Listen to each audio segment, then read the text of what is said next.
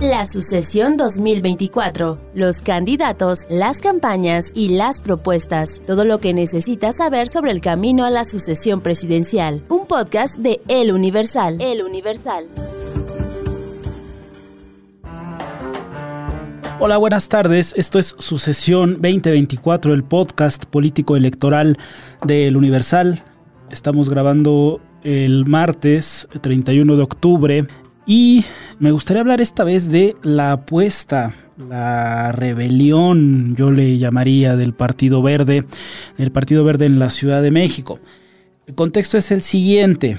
Inicialmente el 30 eh, de octubre y después movida al 10 de noviembre, se dará a conocer por parte de Morena la selección, como ya lo habíamos hablado en este espacio, de los eh, virtuales candidatos a las nueve gubernaturas en juego en 2024. Una de ellas, acaso la más importante, la Ciudad de México. El cargo de jefe de gobierno, jefa de gobierno, está en juego y dentro de Morena lo han marcado las, las encuestas, las encuestas serias, de manera muy reiterada. Dos punteros, eh, en primer lugar, Omar García Harfuch, el ex secretario de Seguridad Ciudadana de la Ciudad de México, eh, y Clara Brugada, alcaldesa con licencia de Iztapalapa. Este, estos dos punteros han protagonizado lo que sí podemos llamar, yo creo, un jaloneo una especie de tensión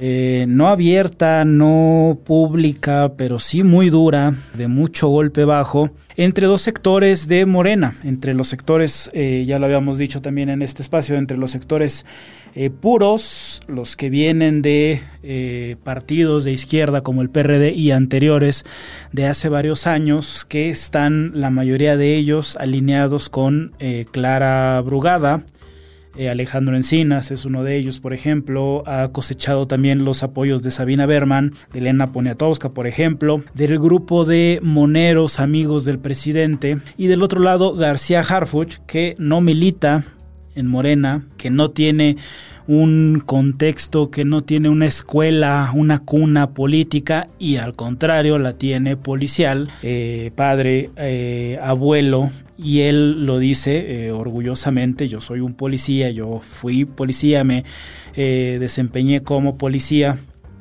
como el puntero ahora mismo, no solamente dentro del partido, sino dentro de todo el espectro, del espectro de candidatos para gobernar a partir del siguiente año la Ciudad de México.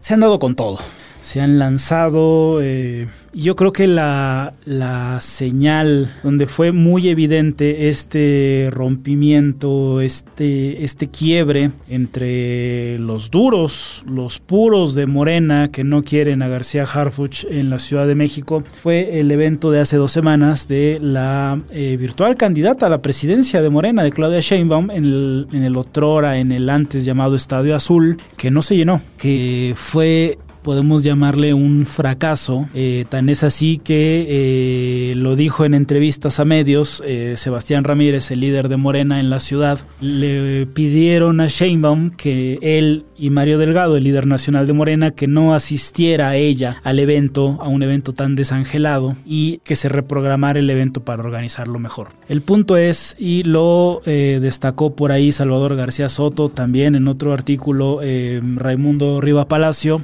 fue un fue una, una demostración de poder, de eh, no necesariamente de Brugada, pero sino del grupo que la cobija del, de estos duros de, de Morena eh, como una especie de llamada de atención, una especie de, de, amonestación, decirle no queremos a Harfuch, no estamos con él y esta vez no te acompañamos, no te llenamos el estadio. Para Morena es y más en la Ciudad de México es sencillísimo, es muy fácil llenar un estadio azul. Es muy fácil planearlo, es muy fácil ejecutarlo, es muy fácil llevar gente invitada, convencida, mucho acarreado también, pero es muy fácil llenar el estadio y no lo hicieron, no ocurrió. Eh, el bastón de mando de Claudia, que también muchos analistas interpretaron con como la señal de que García Harfuch puede participar en el proceso, puede competir contra Brugada eh, por la jefatura de gobierno.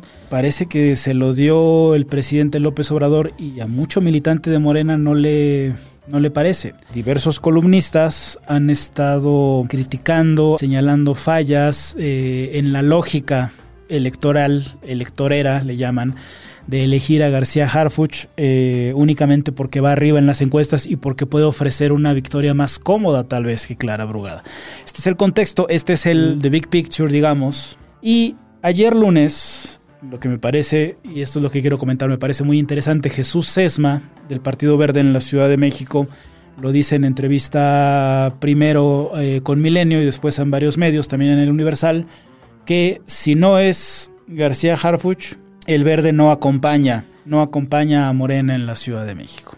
Eh, es un amago, sí, es una amenaza, también se le puede llamar así. El Partido Verde tampoco es que sea significativamente fuerte en la Ciudad de México pero si es una llamada de atención pública, si es un extrañamiento que se hace patente, que sale a los medios a expresar y a intentar, yo creo también presionar a Mario Delgado y a la dirigencia nacional de Morena en favor de García Harfuch. Por un lado hemos visto eh, una campaña a favor de Brugada y en contra de García Harfuch. El entorno de Harfuch me parece que ha hecho más bien campaña de recorridos y de propaganda, no necesariamente contra, contra la alcaldesa, sino a favor de él. Eh, hemos visto al menos en dos ocasiones eh, a Harfuch le, le han apodado el Batman, el Batman de la Ciudad de México, por este perfil no de justiciero, pero sí de eh, salvador, de uniformado,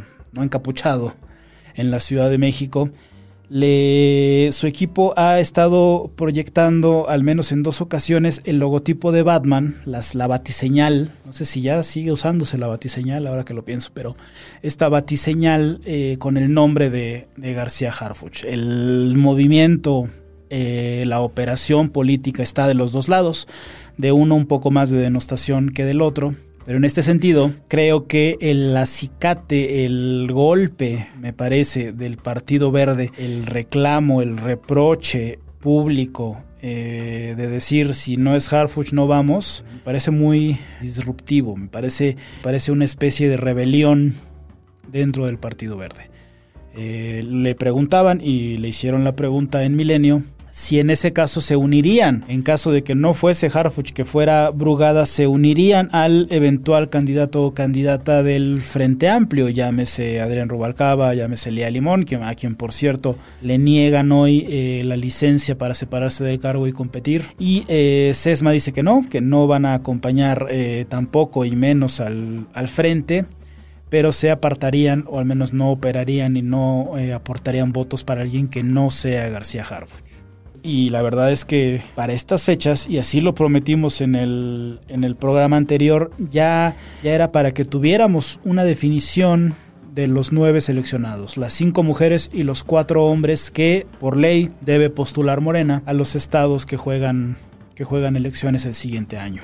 Este aplazamiento de 10 días y lo hemos publicado en el Universal en su columna bajo reserva, deja cierto nerviosismo entre los morenistas. No falta eh, quien dice que este, este conjunto muy delicado, sí, eh, esta maraña de tejes, de hilos, eh, que es muy complicada de armar, se está enredando, se está complicando, porque hay que, y yo reconozco que no es una tarea sencilla, hay que conciliar intereses y preferencias o potenciales, potencialidades para ganar, eh, para definir a cinco mujeres y a cuatro hombres en los estados en los que se puede ganar relativamente con comodidad. No sé si es el caso, pero parece ser que Rocío Nale en Veracruz lleva mano y otros estados como Yucatán y Guanajuato tal vez, donde la competencia se, se antoja muy complicada. Son terrenos azules donde el PAN no no, dará ni un centímetro de,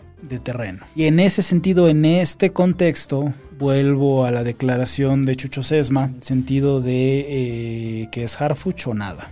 Hoy mismo, hoy martes, Mario Delgado en conferencia de prensa hace un extrañamiento a esta a este amago y revira un poco el dicho de Sesma. Dice Eh, no sé si lo consultó con su dirigencia nacional, ¿no?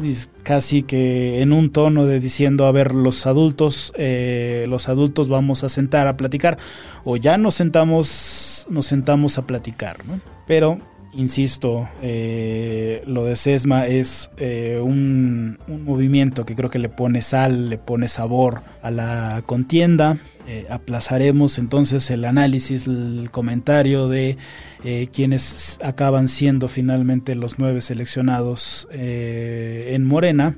Y la lucha que si bien Harfuch en, una lucha en la que si bien Harfuch sigue arriba de Brugada en las encuestas, eh, sigue tornándose más tensa, más peleada. Yo no sé si esta lucha terminará con un abrazo fraternal y el uno el otro alzándose la mano o en una en un rompimiento, tal vez no público, pero sí en privado y operando para que el otro no gane. ¿Qué va a pasar? No lo sé, no tengo, no tengo una bola para ver el futuro, pero sí puedo decirle que voy a estar aquí grabando el podcast y comentando la actualidad, comentando la jugada de la semana. Esto fue su sesión 2024, el podcast político electoral del Universal. Puede escucharnos en Google Podcast, en Apple Podcast, en Spotify, en el sitio web del Universal y prácticamente en cualquier lado. Nos escuchamos la próxima. La sucesión 2024, los candidatos, las campañas y las propuestas, todo lo que necesitas saber sobre el camino a la sucesión presidencial. Un podcast de El Universal. El Universal.